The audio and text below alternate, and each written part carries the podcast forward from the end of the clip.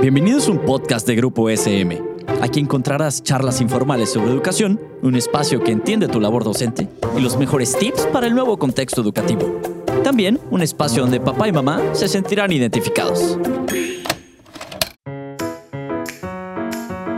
Hola, bienvenido a Maestros Top 3.0, el podcast en donde tus experiencias del día a día como docente se transforman en aprendizajes que te harán mejorar y crecer como persona. Mi nombre es Aida y en este episodio hablaremos sobre los errores que hemos cometido los profes en esta transición a las clases a distancia. Inicio este episodio agradeciendo a todos los profes que lo hicieron posible con sus testimonios. Este podcast ha sido un pretexto perfecto para reconectar con antiguos colegas, compañeros de trabajo y exalumnos. Sí, tengo el honor de que algunos de los que fui profe y tutor en algún momento se dediquen ahora a la docencia. Escuchar sus anécdotas ha sido una experiencia que me llena de nostalgia y orgullo.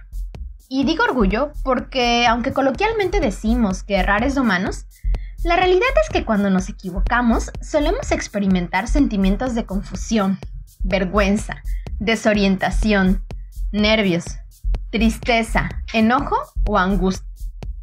Así que escucharlos conscientes de sus errores y ver que la gran mayoría los han reconocido como oportunidad de aprendizaje me parece una actitud ejemplar.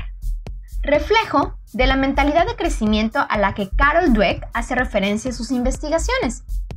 Dweck describe esta mentalidad a partir de cómo enfrentamos los retos y los contratiempos.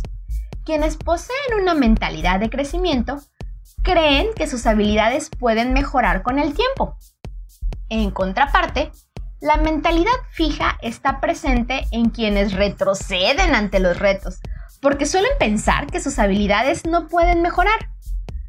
Pero no se diga más, y escuchemos las anécdotas que nos compartieron para este episodio, las cuales han sido la inspiración para el ranking Iniciemos escuchando lo que la maestra Yelitza nos dice respecto al trabajo con sus alumnos.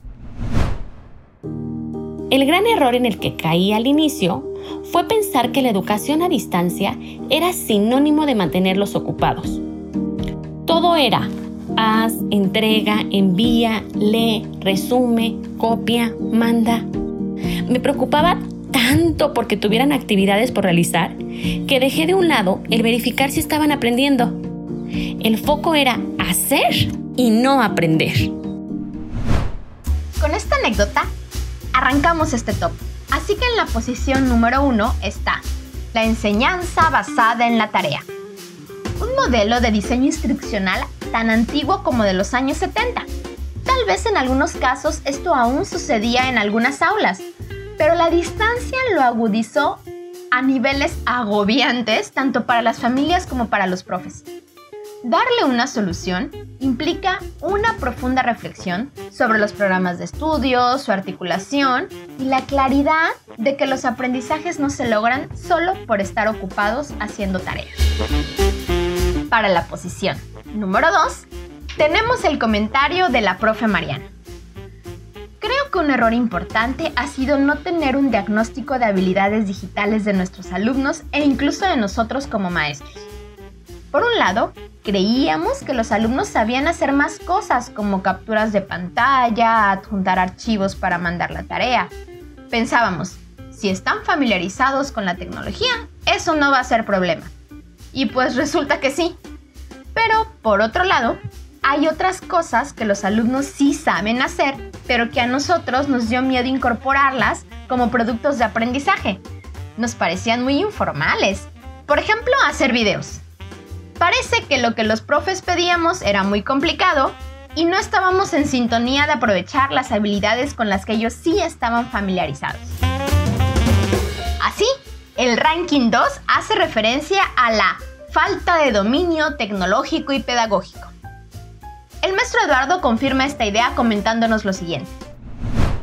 Mi grupo aprendió rápidamente a entrar en el pizarrón Jamboard de Google y comprendió la indicación de escribir ahí, pero no contemplé que unos pondrían notas, otros escribirían a mano alzada. Tampoco anticipé que borrarían lo que otros compañeros pusieron, ni que escribirían todo de forma desordenada. Las primeras veces que lo usé, fue un caos. Me arrepentí totalmente.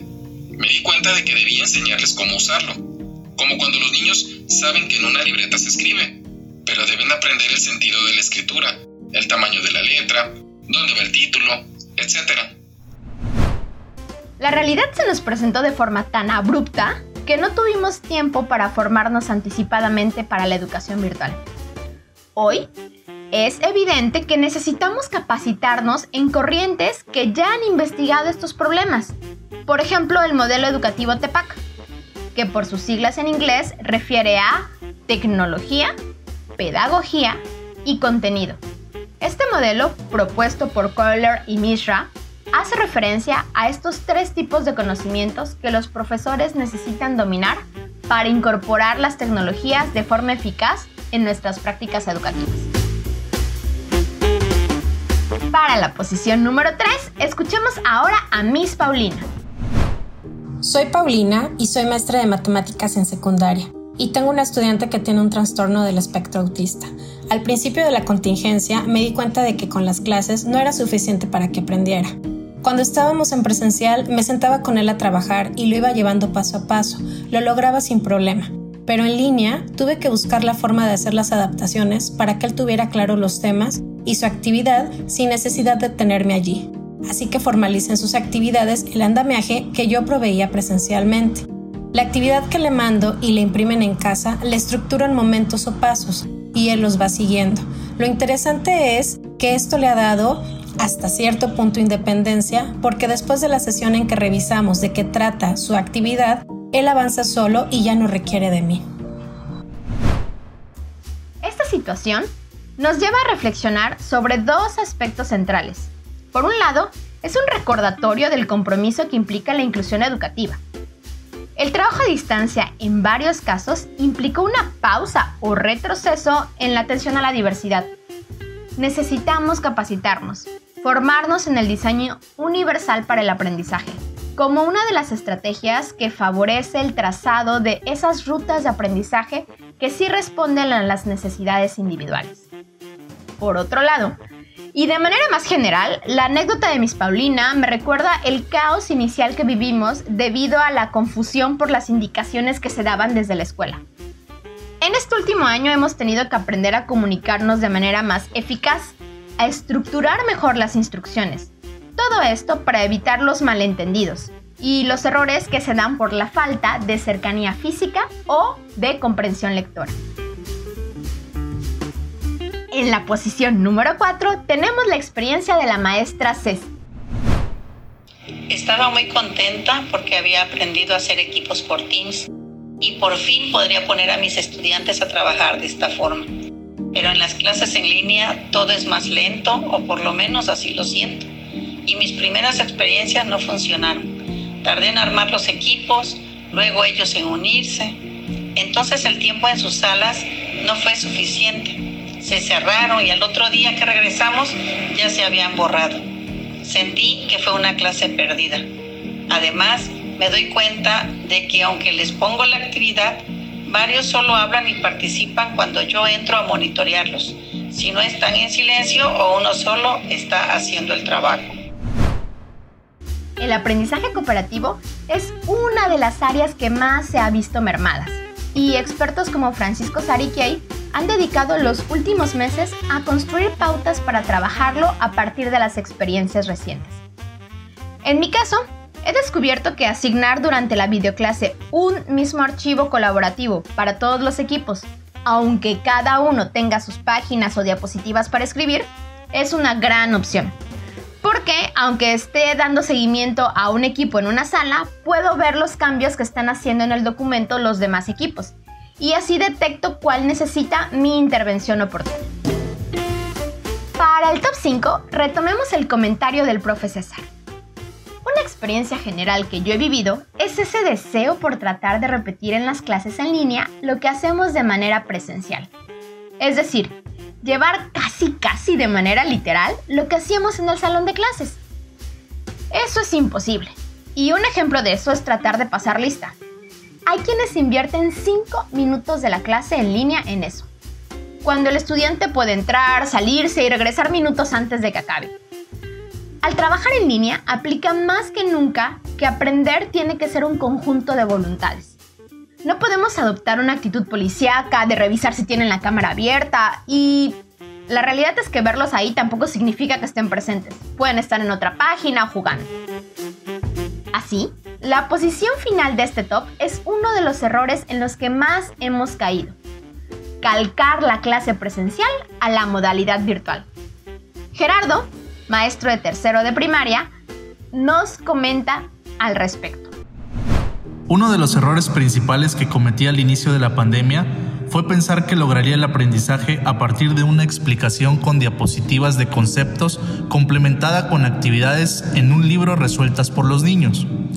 Cambié mi estrategia a convertir el hogar en un laboratorio.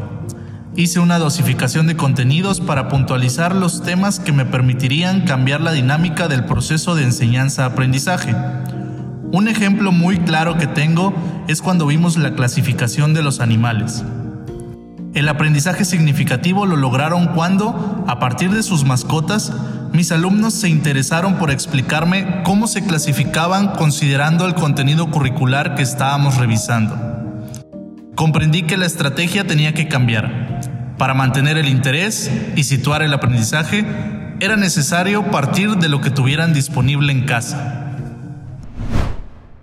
En ese sentido, Gustavo Huerta Patraca, pedagogo y profesor universitario especialista en ambientes virtuales de aprendizaje, nos recuerda que hay estrategias educativas específicas para el uso de la tecnología, como la gamificación o el aprendizaje invertido, que permiten desarrollar de manera óptima este trabajo. En otras palabras, la educación virtual tiene sus características y principios propios, por lo que la forma de planear, de implementar y de evaluar no pueden ser las mismas que la presencial.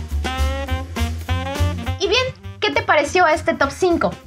¿Te ha pasado? ¿Te sientes identificado con alguno de estos errores? ¿Ya los habías detectado? Para acercarnos al final de este podcast, me gustaría destacar el proceso de autoevaluación que experimentaron los que participaron aquí. Está comprobado científicamente que cuando nos equivocamos y aceptamos el error, hay mayor actividad cerebral y crecimiento que cuando no lo hay. Al final, el reconocer una equivocación es una vivencia del famoso desequilibrio cognitivo al que Auswell plantea como requisito necesario para que se den los procesos de aprendizaje. Por último, te comparto algunos hábitos útiles para el aprendizaje que Joe Bowler propone.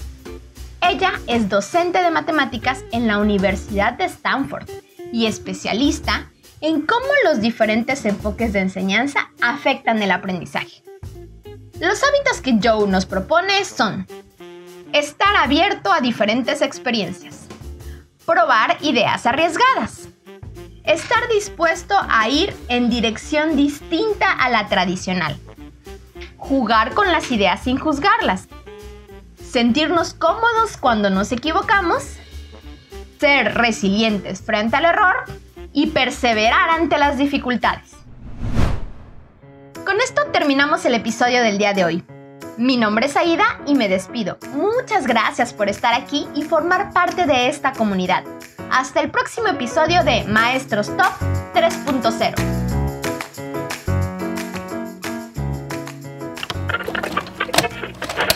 Esto fue un podcast producido por Grupo SM.